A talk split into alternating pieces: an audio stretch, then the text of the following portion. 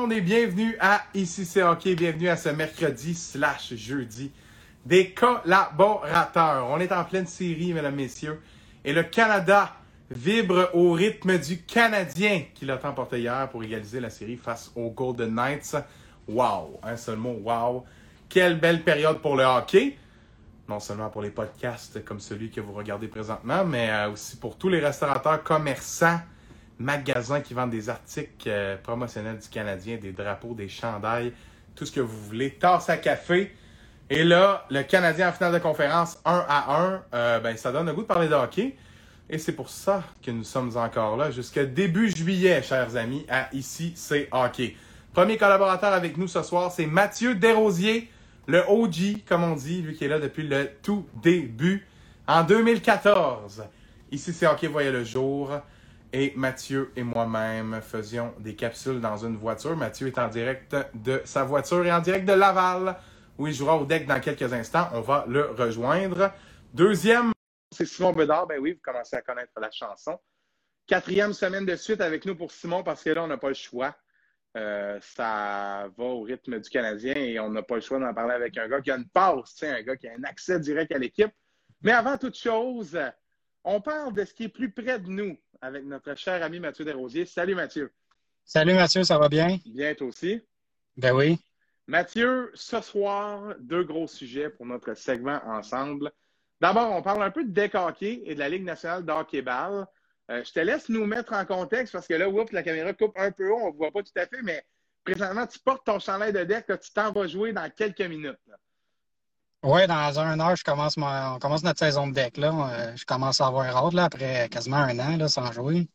Puis tu es un joueur d'expérience, Mathieu. On a commencé à jouer ensemble il y a 5 ans, 4 ans, il y a à peu près ça. À peu près. Est-ce que tu dirais que tu fais partie de cette, euh, cette vague de gens-là qui se sont mis à s'intéresser à la variante qui est le hockey-ball ou le deck hockey? Parce qu'il y a 10 ans, on n'entendait pas beaucoup parler de ça. Là, tranquillement, c'est en expansion. De là, la nouvelle création, euh, la création, devrais-je dire, de cette nouvelle ligue, la Ligue nationale de hockey-ball, qui a tenu son premier repêchage de toute son histoire ce week-end. 16 joueurs repêchés dans 12 équipes, Mathieu, c'est bien ça? Oui, c'est ça. Dis-moi un peu ce que tu penses de. Ouais, 4 joueurs euh, agents libres. Dis-moi un peu ce que tu penses de ce projet-là. Euh, d'après toi, ça a, un, ça a un avenir, le hockey-ball au Québec. Il y a un marché pour ça. Ben écoute, si on peut comparer au hockey sur glace, c'est un peu comparable à la Ligue semi-pro de la LNAH. Mais moi, je pense que avec la popularité du, du deck hockey, il y a moyen que ça devienne beaucoup plus populaire que la LNAH parce que c'est accessible pour beaucoup plus de monde. Ça fait, ça fait changement surtout. Pas que le monde soit tanné de voir. Tu sais, surtout, on arrive en été, ça, il fait beau, le monde a le goût d'aller voir ça. Je pense que c'est un beau projet qui a été entamé il y a peut-être euh, un peu moins qu'un an ou peut-être il y a un an. Là. Mhm. C'était pendant la pandémie. Puis euh, je pense euh, je pense que c'est un beau projet. Puis il y a moyen, tu sais, de. Tu sais, les commanditaires, ça va intéresser beaucoup de commanditaires. Les joueurs vont être payés. ils ne seront pas payés beaucoup. Là, ils ne seront pas payés 500 dollars comme dans l'NAH, mais il y a moyen qu'un jour, ils fassent. des, des, des, un beau petit side là, pour des, du monde qui ont des jobs et qui vont aller jouer au deck la fin de semaine dans une ligue semi-pro. Puis là, surtout avec euh, le, nouveau commissaire, Olivier Primo, qui est l'entrepreneur euh, de, par excellence dernièrement au Québec, là, qui sort toutes sortes de produits. Puis lui, euh, surtout lui, qui a vu que c'était une belle opportunité de faire de donner de la visibilité à la Ligue, puis de, faire grosser le, petit marché, que je pense qu'il y a moyen de devenir un gros marché sportif au Québec. Puis le choix du commissaire en dit beaucoup. Je suis content que, que tu amènes ce point-là parce que, euh, évidemment, d'avoir un, gros nom comme Olivier Primo, c'est sûr que ça fait beaucoup parler. Euh, ça attire les gens à la discussion aussi autour de la Ligue. Pourquoi un gars comme ça choisit d'essayer un projet comme celui-là et puis tout ça?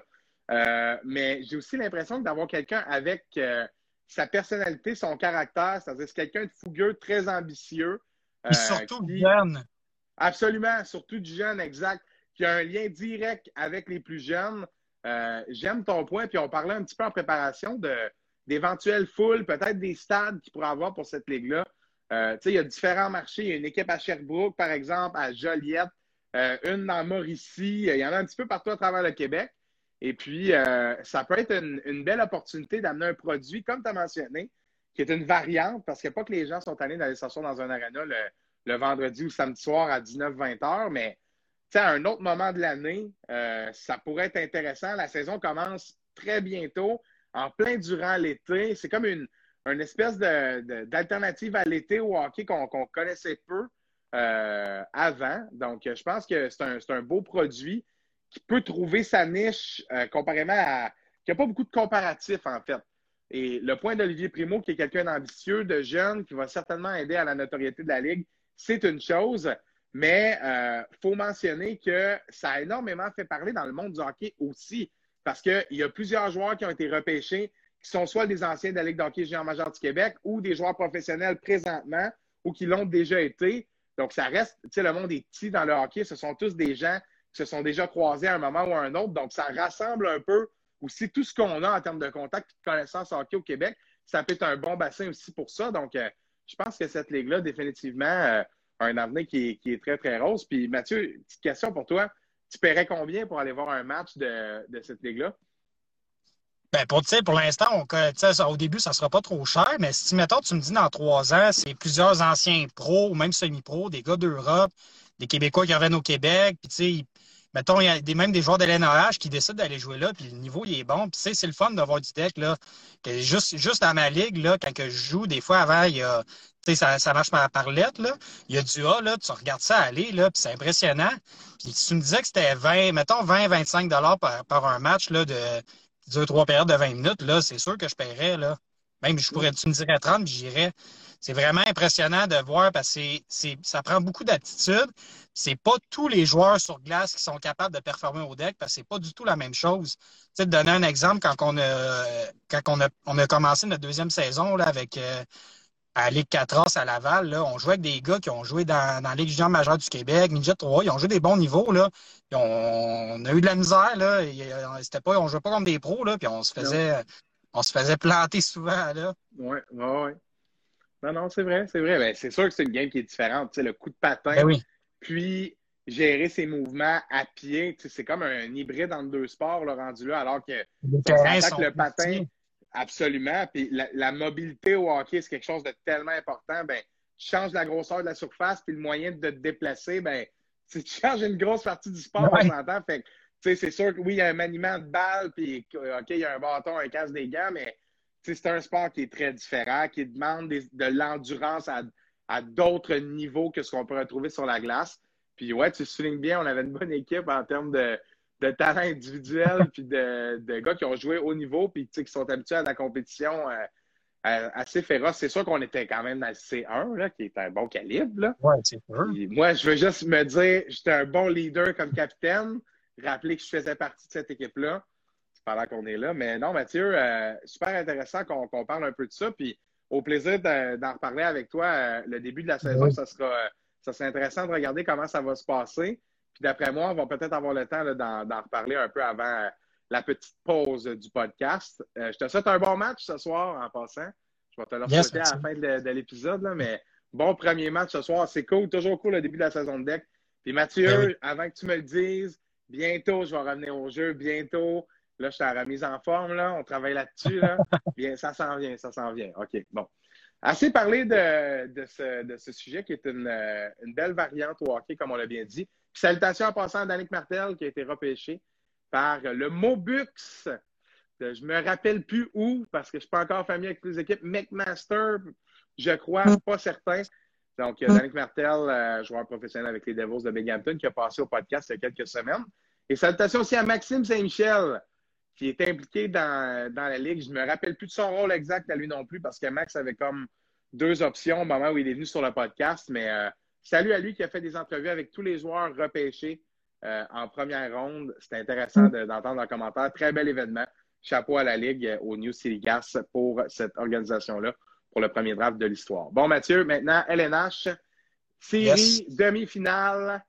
Euh, le Lightning de Tampa Bay contre les Islanders de New York. Et là, comme mise en contexte, on a choisi de s'inspirer, et là, je trouve pas ma petite feuille, bon, la voilà. On a choisi de s'inspirer de Complete Talking News qui a sorti quelque chose de super intéressant cette semaine. Euh, la composition, en fait, l'origine euh, des joueurs, et je ne parle pas de, pays ici, là, mais bien l'origine en termes de droit. Exact, leur provenance en termes de droit quand ils ont été repêchés par rapport à où ils sont présentement. donc, on a, les équipes sont divisées en différentes catégories. Les joueurs acquis via transaction, les joueurs repêchés, les joueurs acquis via les joueurs autonomes et euh, les joueurs euh, non repêchés qui ont juste été signés, euh, qui ont été dénichés par l'organisation, si on peut dire ça comme ça. le Complete News a fait ça pour les équipes encore en vie en série, histoire de comparer un peu sur quelle base elles étaient formées, puis on trouvait que c'est un concept intéressant. on peut commencer, si tu veux, avec l'équipe des Islanders. On peut passer les joueurs un par un pour parler un peu de leur impact rapidement. Euh, puis, euh, ouais, intéressant de voir des fois des gars qu'on ne s'attendait pas euh, être échangés au début de leur carrière, qu'on ne s'attendait pas voir changer de marché, finalement se trouver une niche à cet endroit-là. Donc, Mathieu, d'abord, si on commence avec les Islanders, il y a Nick Leddy qui a tellement éclos chez les Islanders lorsqu'il a été échangé des Blackhawks. Quelle transaction ça a été, ça? les Islanders ont, sont pris, à, sont pas pris, mais pardon, un vétéran depuis plusieurs saisons maintenant qui est vraiment à leur carrière, là, la ligne bleue. Là. Ben oui, c'est sûr, il a débloqué. Là, il est devenu. Euh, c'est pas un, je dirais pas qu'il ferait, il serait un top 2 dans toutes les équipes de la Ligue, là, mais c'est un excellent top 2 ben puis ben un super top 3. Puis là, avec en plus, là, il agit comme top 2, puis il, fait un job incroyable. Là. Il, il, joue en avantage numérique, en désavantage, puis il est fiable aussi. C'est ça qui est surtout important. C'est ça aussi qui représente beaucoup les, Islanders. C'est des joueurs fiables, puis euh, font pas d'erreur, jeu serré défensivement. C'est un gars polyvalent qui bouge bien la rondelle, ben oui. Jordan Eberle, aussi un joueur acquis via les transactions. En fait, il y en a huit là, chez Islanders. Et on compte Matt Martin, qui a été repêché là, à New York, mais qui avait été échangé et qu'on était retourné chercher. Donc, huit joueurs acquis dans l'équipe, dix par le draft et deux par les joueurs autonomes. Donc, ça fait 20. Euh, donc, on poursuit Jordan Eberle, acquis des Oilers. C'est contre qui mon blanc? Souffle, euh, contre Ryan Strom, si je me oui, trompe oui, Oui, euh, qui a trouvé un, second souffle à sa carrière. C'est pas le joueur dominant dont on s'attendait, mais ça reste une, belle pièce maîtresse. Ça reste un, joueur de talent, un skills guy, comme on dit, qui, euh, qui, est capable de belles choses avec les Islanders. une belle chimie, notamment avec Matt Barzal. C'est hot pour, pour Jordan Eberle qui trouve sa niche chez les Islanders. Le troisième, je le trouve intéressant. Carl Clutterbuck, acquis du Wild du Minnesota. Et quand Clutterbuck, au début de sa carrière, on pensait que ce gars-là allait être un marqueur de but. Si je peux comparer un genre de Brendan Gallagher, un gars qui va au filet mais qui est capable de trouver le fond du filet. Finalement, ça s'est avéré être un genre de quatrième trio, mais, pardon, qui euh, est quand même une pièce maîtresse pour les Islanders parce que euh, petite anecdote comme ça, les Islanders, c'est l'une des seules équipes de la Ligue nationale qui a un quatrième trio qui, reste intact depuis les dernières années. Oh, euh, Matt Martin, Casey Cizekis et puis euh, Kat c'est trois joueurs qui sont dans l'organisation depuis de nombreuses années. Et habituellement, c'est souvent les joueurs qu'on voit avoir une rotation. Et du côté de New York, ben, ce sont des. tu sais, c'est un choix de première ronde, on va, on va y venir.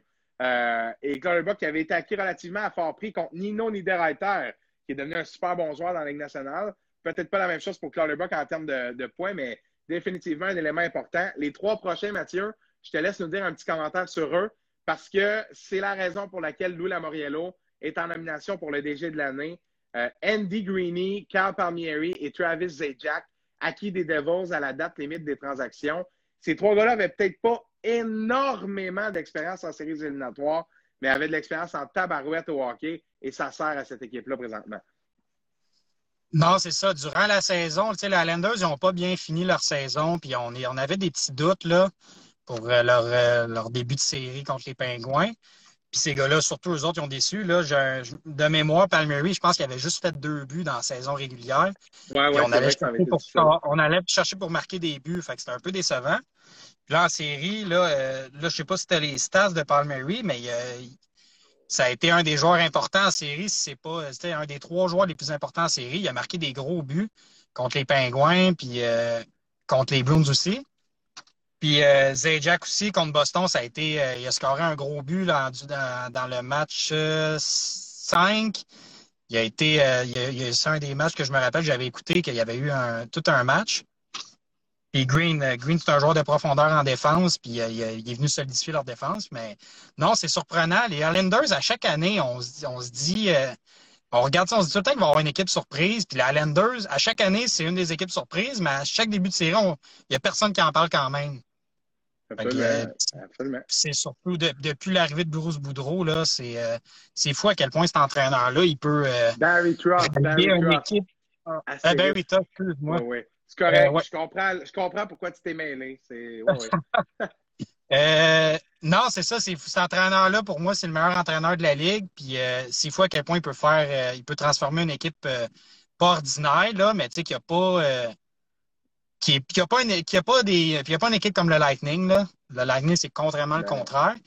Puis les Islanders, ils font penser dans un style d'équipe un peu moins bonne que, les, que Vegas. c'est une équipe qui travaille fort, qui met des rondelles au filet, une coupe de gars qui sont talentueux, mais aucune super vedette. Puis euh, moi, euh, tu sais, comme, comme tu as écrit dans la petite mise en contexte dans ton post pour représenter la capsule, d'après moi, les Highlanders, là, après le premier, ben, même avant la série, le premier match, ça s'est encore plus euh, confirmé dans ma tête. Là. D'après moi, j'ai comme des j'ai comme l'impression qu'ils ont des chances de gagner la coupe. Là, le, monde, après, le deuxième, après le deuxième match, le monde, ils sont peut-être dit bon, le Lightning sont réveillés, mais moi, j'ai j'ai encore confiance dans les, avec les Islanders. Puis euh, d'après moi, c'est pas fini ce cycle-là. Ils vont peut-être pas gagner ça en 5, mais si ça s'en va en 7, j'avais même un petit 2 à mettre, je le mettrais sur les Islanders. Alors, c'est clair, c'est parce qu'il y a aussi l'historique entre les deux équipes. Je suis certain que vous avez entendu la stat, ben, pas la stat, mais en fait le fait que ces deux équipes-là se sont affrontées l'an dernier exactement au même endroit. En demi-finale, le Lightning l'avait emporté en 6 ça avait été chaudement disputé, mais tu sais, Tampa était trop fort. Oui, euh, ils sont trop forts cette année. Ben, absolument. Euh, puis poursuivre dans, pour poursuivre dans, la petite euh, liste qu'on a des joueurs, l'avant-dernier, c'est Jean-Gabriel Pajot. On parle d'un gars qui fait une différence. Ce gars-là a 13 points depuis le début des séries. Pajot a toujours été un joueur en série qui a du succès. On se rappelle contre le Canadien, avait marqué de gros buts. Ben oui, en première ronde contre le Canadien. C'est un, Vas-y, euh, Mathieu. Il y a à peu près une trentaine de points en 45 matchs là, pour un gars qui joue euh, ça à 3 puis ça à 2. Là. C'est ah, surprenant. C'est surtout que son implication, c'est un joueur impliqué. Là, c'est un gars qui, qui, se donne à 150% on, on le sait, Jean-Gabriel Pajon, on connaît le, type de joueur que c'est. Mais de voir qu'il est capable d'accumuler des points, ça permet d'officialiser un peu l'impact qu'il a sur cette équipe-là, et de rendre à quel point euh, de prouver à quel point la valeur de la prolongation de contrat qu'il a signé est justifiée. Euh, Pajot va faire encore 5 millions pour, euh, pour plusieurs saisons. Puis c'est un gars un peu à la Brandon Gallagher, si je veux refaire mon comparatif, là, mais en plus, c'est un joueur de centre, là, plus responsable dans sa zone. Ben souvent, un meilleur, fabricant de jeu. Là. Mais en termes d'attitude, de, gars qui dérange, qui est un peu dans le trafic, qui, qui impose sa marque en série, Pajot le fait bien, puis aussi au, chapitre des points. Fait que ça, c'est une superbe acquisition qu'on avait fait justement en prévision des séries. Il n'avait pas euh, donné beaucoup en plus, là. Un choix de 1, 2, 3, mais sans, puis un autre joueur, là, j'ai un blanc. Non, ça ressemble à ça. Puis ça avait été juste, mais c'est un gars qui va manquer au Sens, là, définitivement. Surtout ben avec ce qui s'en vient.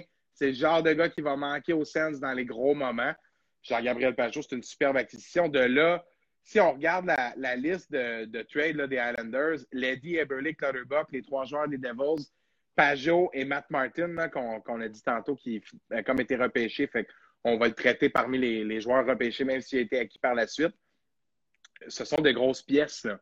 Lady, c'est un gars qui a des grosses minutes. Même chose pour Pajot. Euh, que les trois acquisitions de cette année, c'est des acquisitions en fin d'année, mais Clutterbuck et Eberle sont des gars qui sont là depuis plusieurs années, aussi qui sont des, pièces importantes de l'équipe. Si on poursuit avec les joueurs repêchés, Josh Bailey éclos enfin. Neuvième au total en 2008. Et ce gars-là, ça a tellement pris de temps, 26, 27, tranquillement, 50 points, 60 points. Puis là, c'est pas juste au chapitre des points, mais là, ça s'est rendu un vétéran un gars qui joue là depuis le début de sa carrière. sérieux, euh, il joue du gros hockey, Josh Bailey. J'aime beaucoup ce joueur-là. Je ne sais pas ce que tu en penses. Ben écoute, c'est un, un, attaquant qui, tu sais, comme tu dis, là, il a, ça a pris du temps, Claire. Là. Puis euh, il, il fait dans le moule des Islanders. Ce n'est pas une super vedette, c'est un gars de 50-60 points.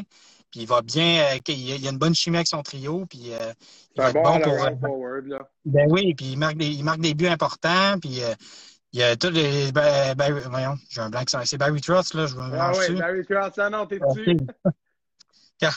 voilà, c'est un genre de gars que Barry Trotz va aimer, là. Puis ça, il, il, fait dans le, il fait dans le des Islanders, là. Il est parfait. Oliver Wallstrom joue un peu durant ces séries, 11e au total en 2018. Bon prospect pour les Islanders. On s'étendra pas sur le sujet. Un dont il faut parler, c'est Noah Dobson. 12e euh, au total en 2018, euh, tout de suite après Wallstrom. Noah Dobson, là, il a l'air d'un géant. Je ne sais pas si vous avez regardé cette série-là un peu. Là. Il a l'air d'un géant la patinoire. Le gars est né en 2000, plus jeune que moi. Écoute, il, il, est gros, il est bon avec la rondelle, il a un bon jeu de pied ce gars-là est à surveiller. Ça va être un défenseur, là, wow, vraiment un bon choix des, des Islanders qui, qui, se développe rapidement. D'avoir un dev de cette grosseur-là, être capable d'être patient avec la rondelle, sûr qu'il fait quelques petites erreurs des fois, là, mais vraiment, Dobson, euh, je ne sais pas ce que tu en penses, là, mais c'est un. C'est sa première saison, là, j'ai un blanc. C'est sa deuxième ou sa première saison? Il a joué un petit peu l'an dernier, si je me trompe ça, pas. c'est sa première saison complète. Ouais, non, mais c'est ça qui est fou parce que surtout, tu sais, c'est pas tous les défenseurs que c'est des euh, Kel McCarr qui à 18 ans, paf, ils, ils sont, euh, ils sont première paire de défenseurs, puis ils sont, ils sont euh, c'est des défenseurs importants. Là. Il, y a 20, oui. il, y a 20, il y a 20 ans, là, puis mm. dans cette brigade défensive-là, là, c'est un des c'est dans, dans, le top des deux défenseurs les plus importants. Puis comme tu as dit, il bouge bien en rondelle, il est grand, il est gros, il a tout pour réussir. Absolument. Un petit peu d'expérience pour Dobson, puis ça va bien aller pour ah, lui. 7 passes en 14 matchs depuis le début des séries. C'est euh, 0.5 points par match pour un défenseur de 20 ans. C'est même dans la saison. Là, je... Ouais, surtout, je ne sais pas dans la saison, il a fait combien de points, mais s'il si, continue à bien se développer, les points vont suivre, là, puis ça va être naturel pour lui. Puis d'avoir un défenseur de ce gabarit-là qui est capable de bouger la rondelle, c'est ça vaut de l'or. C'est que le gars est capable de jouer dans toutes les sphères du jeu. Puis on sait à quel point la vitesse du jeu est préconisée de nos jours, mais il ne faut pas négliger le jeu physique. On regarde le hockey qu'on voit entre, euh, entre les Golden, euh, les Golden Knights et le Canadien. Oui, mais dans cette série-là aussi, à la Lightning, ça brasse en tabarouette. Là.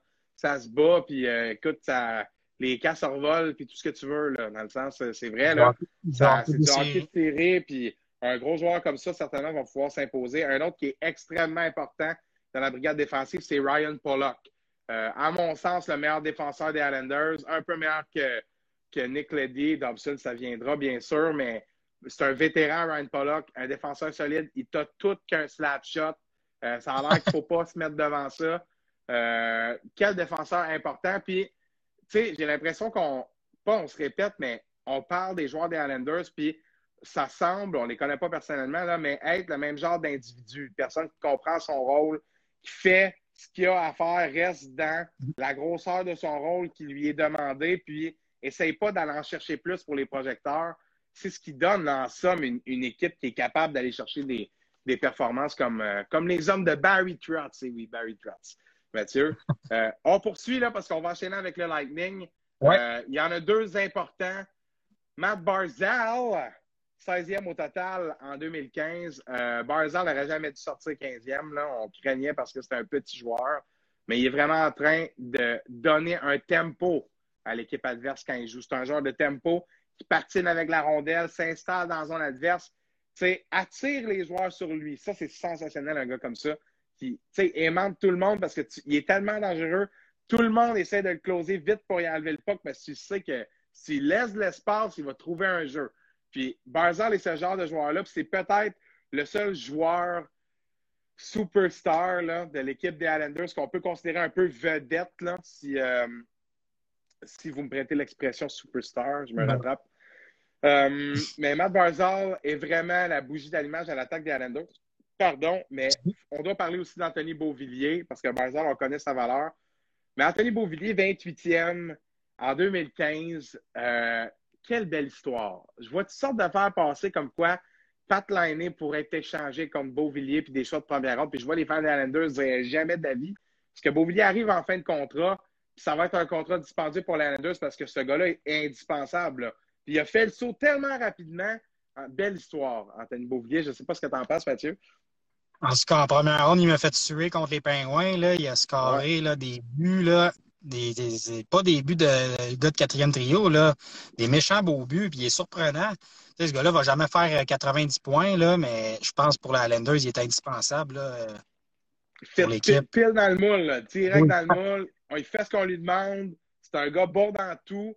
Euh, non, un autre joueur de, ce type-là, c'est euh, exceptionnel d'avoir un, gars de cette qualité-là. Euh, puis Brock Nelson, un autre gars qui ressemble.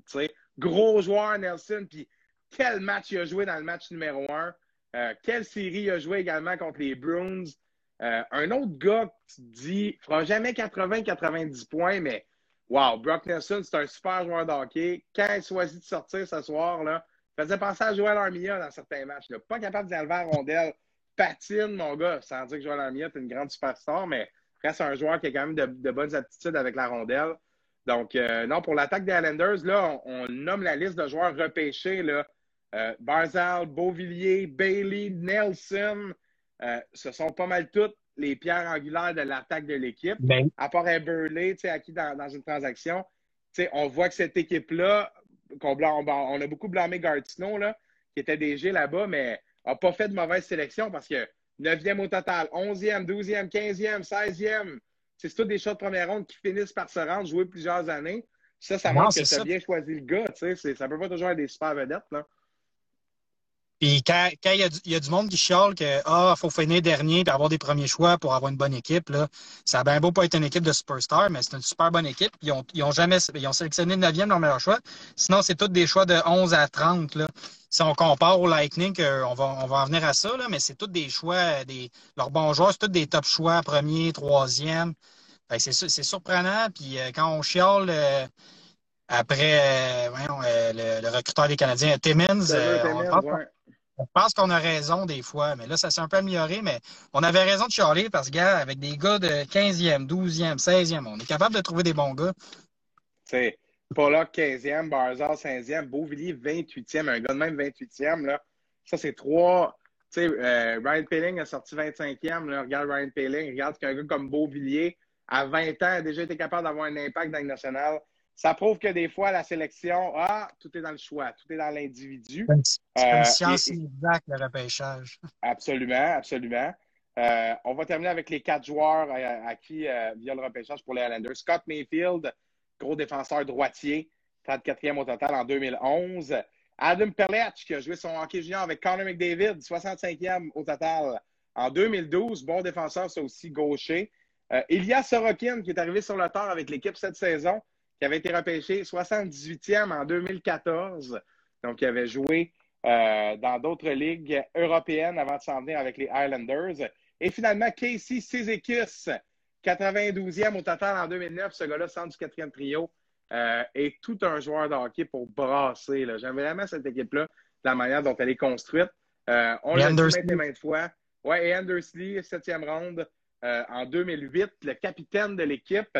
Tu sais, ça fait 13 joueurs, là. 13 joueurs de l'alignement partant des Islanders repêchés. Seulement deux gars à qui via les joueurs autonomes. Léo Komarov, qui joue sur le premier trio, qui joue un rôle de shutdown superbe. Et Simon Varlamov, qui est de retour dans ses belles années avec l'Avalanche. Euh, lui qui trouve vraiment un nouveau sens à sa carrière là-bas. Il est très solide malgré la collision qu'on a vue avec Braden Point dans le dernier match. Il est revenu dans le match. Il était correct. Il était correct, Simeon. Il était correct. Si on compare aux Canadiens, ils en ont juste quatre. Et le Canadien en a sept. En a sept. Euh, avec Evans, Price, ah, oui, Gallagher, Kotkaniemi.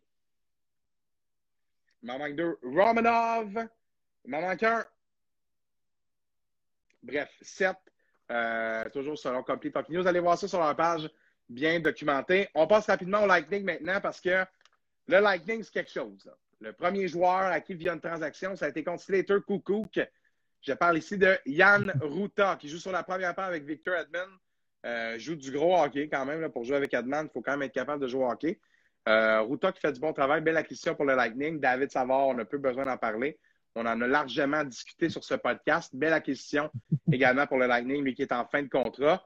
Eric Cernak, un gros défenseur droitier acquis des Kings dans une transaction qui m'échappe. Je ne me rappelle pas comment Cernak s'est ramassé à Tampa. Mais euh, c'est un gars qui a un bel impact, un joueur de profondeur. Mikhail Sergachev. Ouf, grosse transaction, ça. Et je pense pas que le Lightning regrette, au moment où on parle, d'avoir échangé Jonathan Drouin contre Mikhail Sergachev. Eux qui ont maintenant cette profondeur en défense avec McDonough, qui est le prochain sur la liste, acquis des Rangers dans cette énorme transaction. Énorme transaction euh, qui a amené aussi Ryan Callahan à Tampa Bay. Blake Coleman, acquis des Devils du New Jersey, qui est le parfait joueur de profondeur, Blake Coleman. Un joueur bon dans tout, joueur de centre, bon dans la mise au jeu, peut aussi jouer à l'aile, qui rend de fiers services au Lightning. Et finalement, acquis contre un choix de première ronde l'an dernier, les Sharks, Barclay Goodrow. Et oui, choix de première ronde, mesdames, messieurs. Comment ce gars-là peut avoir été changé contre un premier choix? Je ne sais trop, mais dites-vous que lorsque vous repêchez 31e, on s'en fout un peu de ton premier choix. T'aimes mieux avoir le joueur de profondeur qui te manque que ce 31e choix au total.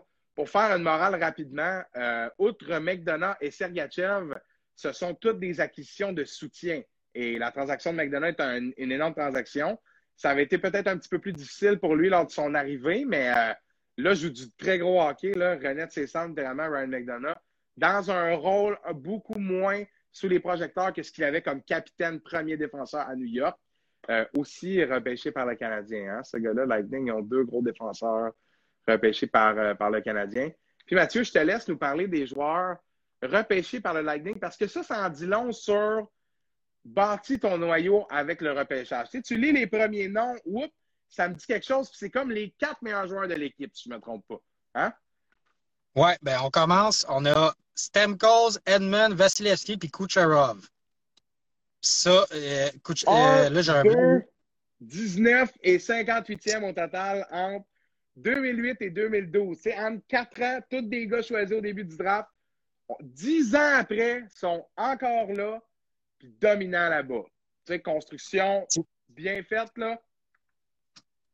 Je sais pas ce que Stamkos, mais... Vasilevski, ben, peut-être moins Vasilevski, mais quand même, il y avait un bel avenir de prévu. C'est des gars, tu t'es dit quand ils repêché, OK, ils vont être bons, eux autres. Mais là, après ça, là, c'est là que ça devient, là, tu te dis, euh, ils ont lancé un dé, puis où, où, il y a eu un travail exceptionnel de recrutement.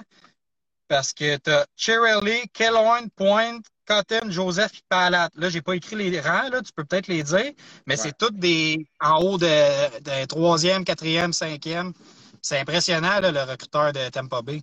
Ben oui, écoute, le travail fait pour le, recrutement, c'est exceptionnel quand tu regardes Cirelli, 72e en 2015. Killorn, 77e en 2007. Tu sais, ce gars-là, Alex Killorn, c'est une pièce maîtresse du Lightning. Là. Il joue des grosses minutes, avantages numériques, désavantages numériques. Euh, c'est un gars qui peut jouer à toutes les sauces. Un, combattant méritait sa coupe l'an dernier, là, qui est là depuis le début, comme la majorité de ces gars-là. c'est ça qui est frappant. Braden Point, 79e au total en 2014. Comment ce gars-là a pu descendre jusqu'à 79e? C'est un joueur exceptionnel. Euh, tu regardes Stamkos, Edman, Vasilevski, Kucherov et Pointe, tous repêchés à Tampa et encore là, avec un contrat. Euh, ça montre que l'organisation a le désir de garder les joueurs qu'ils ont repêchés, de les développer et de gagner avec eux ce qu'on a vu l'an dernier. Et ça se poursuit ben, pour eux. Puis tu regardes un gars. Vas-y, Mathieu. Ah, ouais, non, fini, je vais y aller après. Tu regardes un gars comme Ross Colton, 118e en 2016, euh, joue sur le quatrième trio cette année après deux excellentes années dans la Ligue américaine à Syracuse. Euh, obtient un poste sur la quatrième ligne. tu sais, il joue avec Tyler Johnson puis Pat Maroon, qui avant de gagner la Coupe avec le Lightning, est allé la gagner avec les Blues. Fait que tu mets un gars, première saison NHL, sur la, sur la 4 avec ces deux joueurs-là. Euh, S'il fait bien sa job, bonne éthique de travail, puis il est où il devrait être, ben, ça devrait bien se passer. Puis c'est ce qu'on voit maintenant. T'as pas quatre lignes équilibrées avec les petits trous colmatés par leurs agents en transaction. Ruta, Savard, Coleman, Goodrow et toute cette base-là repêchée. Et petite note en terminant euh, sur deux joueurs, trois joueurs en fait, qui sont, notables de, cette formation-là. André Palat, 208e au total en 2011, choix de septième ronde, euh, qui a joué son hockey avec les Voitures de Drummondville dans la Ligue d'hockey junior du Québec. Palat est un excellent joueur aujourd'hui, un joueur établi qu'on veut garder à Tampa, qui joue avec Stamkos. Euh, puis deux acquisitions via les joueurs autonomes, pas draftés. Là. Fait que trouvé par le Lightning. Et à ça, on peut presque ajouter Alex Barré-Boulet très bientôt. Euh, Yanni Gourde, qui a un contrat à long terme là-bas, qui est une pièce maîtresse de la victoire de l'an dernier. et Tyler Johnson, qui est un très bon joueur aussi à Tampa, qui là, on est un peu pris avec son contrat. Fait qu'il reste un joueur qui rend fier service à cette équipe-là. Et Alex Barré-Boulet qui s'en vient et de nombreux autres à qui on a donné la chance. C'est euh, une équipe qui est vraiment bâtie dans les règles de l'art. Mathieu, je te laisse un beau commentaire sur le Lightning en terminant.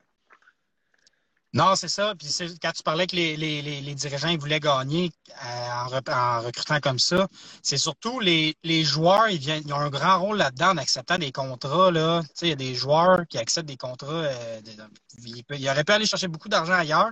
Ouais. Puis ils acceptent moins.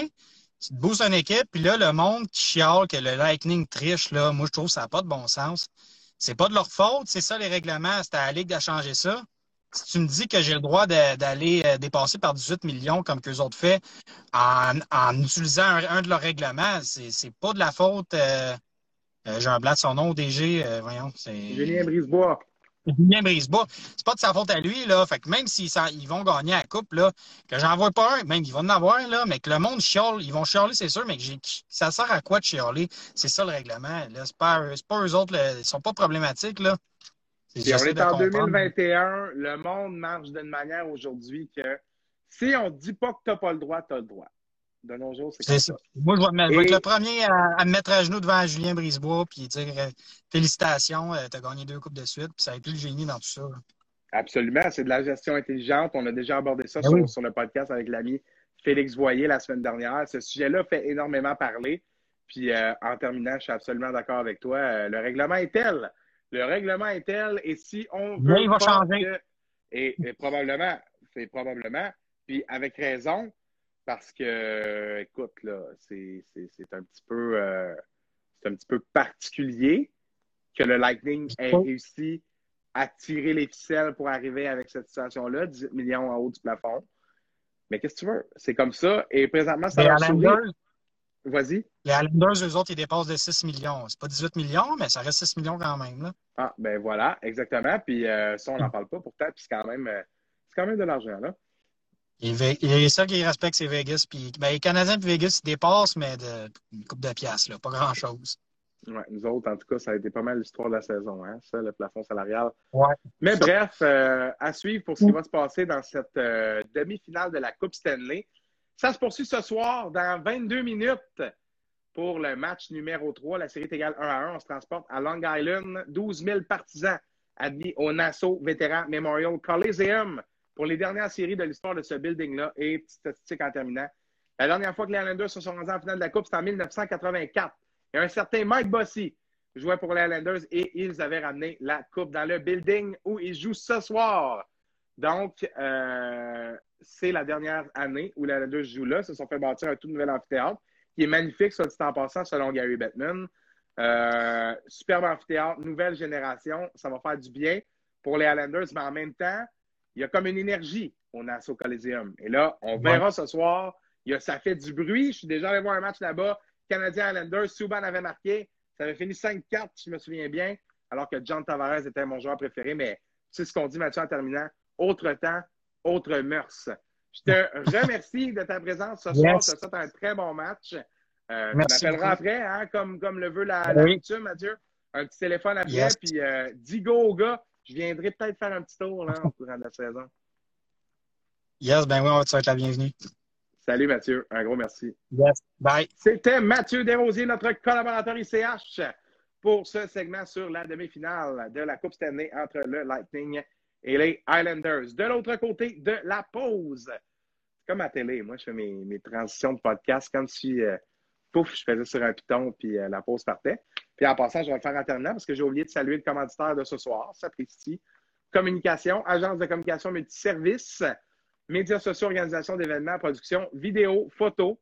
Sapristi Communication, c'est la référence située à Drummondville avec les amis Félix Voyer et William Gervais. Je les salue.